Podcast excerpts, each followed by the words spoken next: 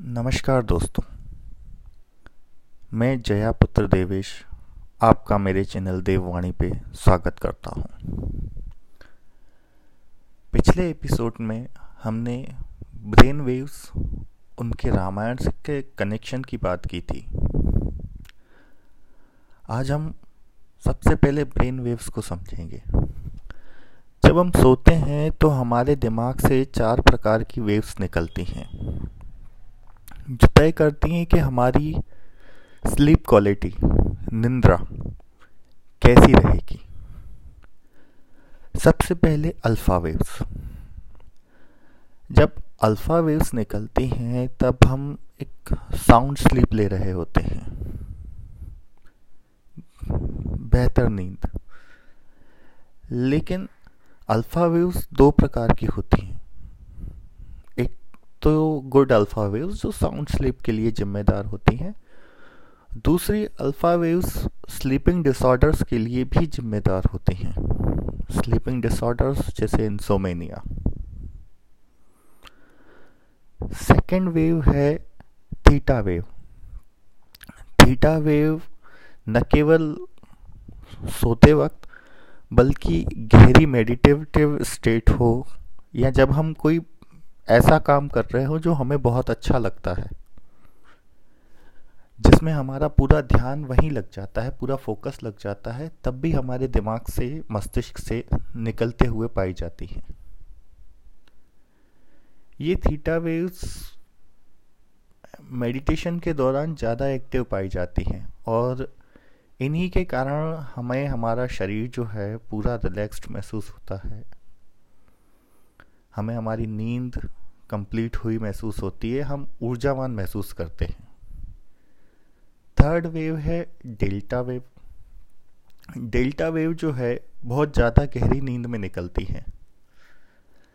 लेकिन ये नींद गहरी होने के बाद भी हमें संतुष्टि नहीं देती।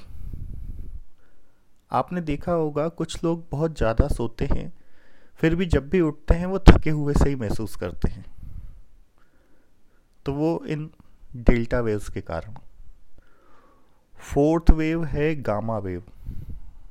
गामा वेव हमारे दिमाग के बहुत ज़्यादा एक्टिव होने के नतीजतन निकलती है।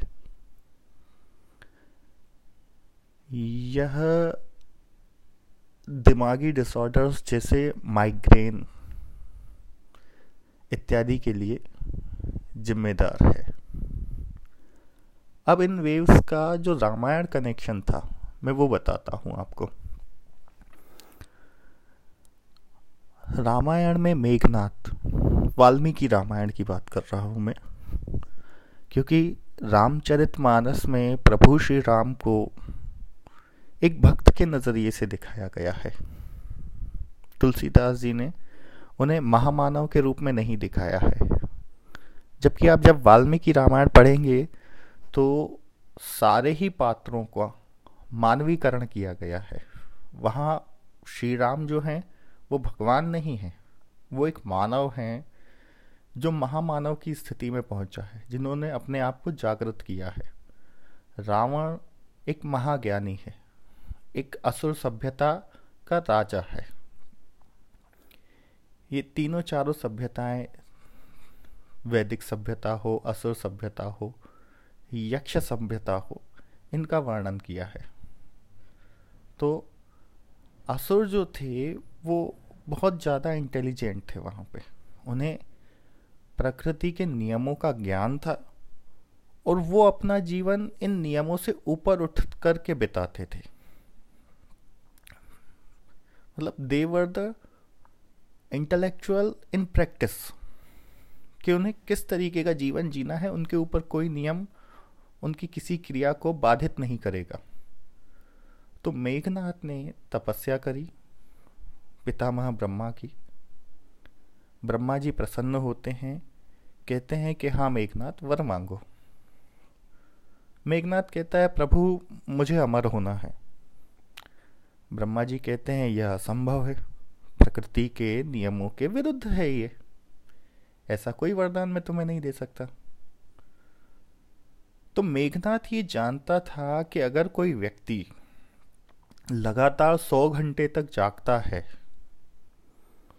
तो वह पागल हो जाएगा, उसका दिमाग साउंड स्टेट में काम नहीं करेगा।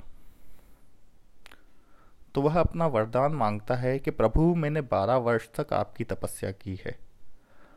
अब मुझे कोई ऐसा व्यक्ति मार पाएगा जो कम से कम तेरह वर्ष तक सोया नहीं हो। ब्रह्मा जी कहते हैं तथास्तु। बिकॉज़ तुमने तपस्या करी, मेरा काम था तुम्हें वरदान देना। अब तुम्हें मारने का डिपार्टमेंट विष्णु जी का है। He will look after that सीधी सी बात है। मेघनाथ भी घर आ जाते हैं। यही विचार करके कि चलो, नाउ, मुझे कोई नहीं मार सकता। आई एम ए मोटल इधर जब राम जी को वनवास होता है तो वन में उनकी सुरक्षा का ध्यान रखने की का जो दायित्व होता है, वो लक्ष्मण का होता है। तो लक्ष्मण रात को सोता नहीं है। रात को वह एक ऐसी मेडिटेटिव स्टेट में जाता है कि उसका जो ब्रेन है, वो थीटा वेव्स को उत्सर्जित करता है, जिससे वो न सोते हुए भी अपने पूरी शरीर की फ़ंक्शंस को रिलैक्स कर लेता है ऑर्गन्स को रिलैक्स कर लेता है। इस तरीके से वह तेरह साल क्या चौदह साल तक सोता ही नहीं है। जितना मेघनाथ ने मांगा था उससे ज़्यादा।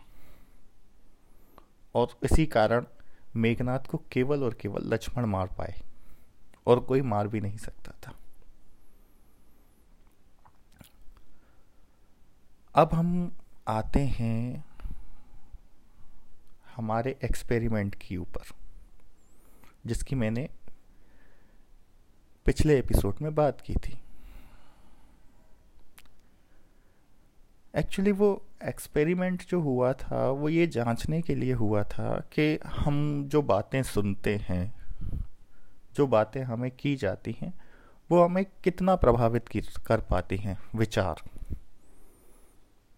Because we were into marketing M B A तो शब्द जो हैं, विचार जो हैं, ये सब फ्रीक्वेंसीज हैं। हमें ये देखना था कि ये किस तरीके से, किस तरीके से हमें प्रभावित करती हैं। तो उसके लिए हमने पानी को चुना। पानी को इसलिए चुना कि भाई, इंसान जो है, वो सत्तर प्रतिशत पानी ही है। और अगर कोई चीज़ पानी को प्रभावित करती है तो वो इंसान को भी प्रभावित करेगी। तो हम सात आठ दोस्तों ने मिल करके तीन अलग अलग बॉटल्स में पानी लिया। बॉटल ए बी और सी ए बॉटल वो बॉटल थी जिस पे रात को सोने से पहले 10 मिनट तक पॉजिटिव थॉट्स के साथ फोकस किया जाएगा। बॉटल बी वो बॉटल थी जिस पे नेगेटिव थॉट्स के साथ फोकस किया जाएगा and bottle C was the control bottle उस पर कोई बात नहीं की जाएगी। तो हम जब बॉटल ए को अपने पास रखते थे दस मिनट के लिए तो हम, हमारे मन में ये विचार आते थे कि कितना पवित्र पानी है इसमें, कितना पवित्र जल है, ये मीठा है, ये स्वास्थ्यवर्धक है, ये जीवनदायक है। ये सर्व प्रकारेण उपयोगी है। अमृत तुल्य बॉटल बी जब हम उठाते थे तो हम विचार करते थे कि ये जल किसी कार्य, काम का नहीं है। ये बिल्कुल यूज़लेस है पॉइंटलेस है। पीने में भारी दुर्गंध युक्त बीमारी फैलाने वाला। एंड बॉटल सी को हम केवल रखते थे, उस पर कोई विचार नहीं लाते थे। ऐसा जब हमने एक हफ़्ते तक किया। और एक हफ़्ते बाद उन तीनों बोतलों से पानी पीने के लिए एक अलग मित्र को बताया, बोला गया, जिसको ये पता नहीं था कि किस बोतल पे किस तरीके की चीज़ों, विचार से फोकस किया गया है। और आप शायद विश्वास न करें, पर जब बॉटल ए को खोल करके पिया गया तो उसने कहा, यार, इसका पानी मीठा है, हल्का है। पीने पर अच्छा महसूस हो रहा है। बॉटल बी के लिए उसने कहा कि, यार, ये पानी हल्का तेल जैसा है। मतलब पीने में अच्छा नहीं लग रहा, गले से नहीं उतर रहा। एंड बॉटल सी के लिए उसने कहा कि, यार, ये पानी रखा हुआ है। पानी तो ठीक है बी के कंपैरिजन में, लेकिन ये रखा हुआ है। अब क्यों नहीं कहेगा ये ऐसा? क्योंकि सात दिन तक हमने एक बॉटल में पानी रखा रहा था। तो सात दिन तक पानी को रखे रहने पर जो चेंजेस आते हैं, ये चेंजेस बॉटल सी में थे। अब ये इतना सरल एक्सपेरिमेंट है, आप चाहें तो अपने घर पे करके देख सकते हैं, क्योंकि हमने उसके बाद इसको तीन चार बार दोहराया था पुष्टि करने के लिए। परिणाम हर बार एक सा निकला। अब ये परिणाम जो है, ये हमारे व्यक्तिगत और सामाजिक जीवन को किस तरीके से प्रभावित करता है और उससे बढ़ कर के ये हमारी मानसिक और आत्मिक शांति के लिए किस प्रकार उपयोगी है, ये हम नेक्स्ट एपिसोड में जानेंगे।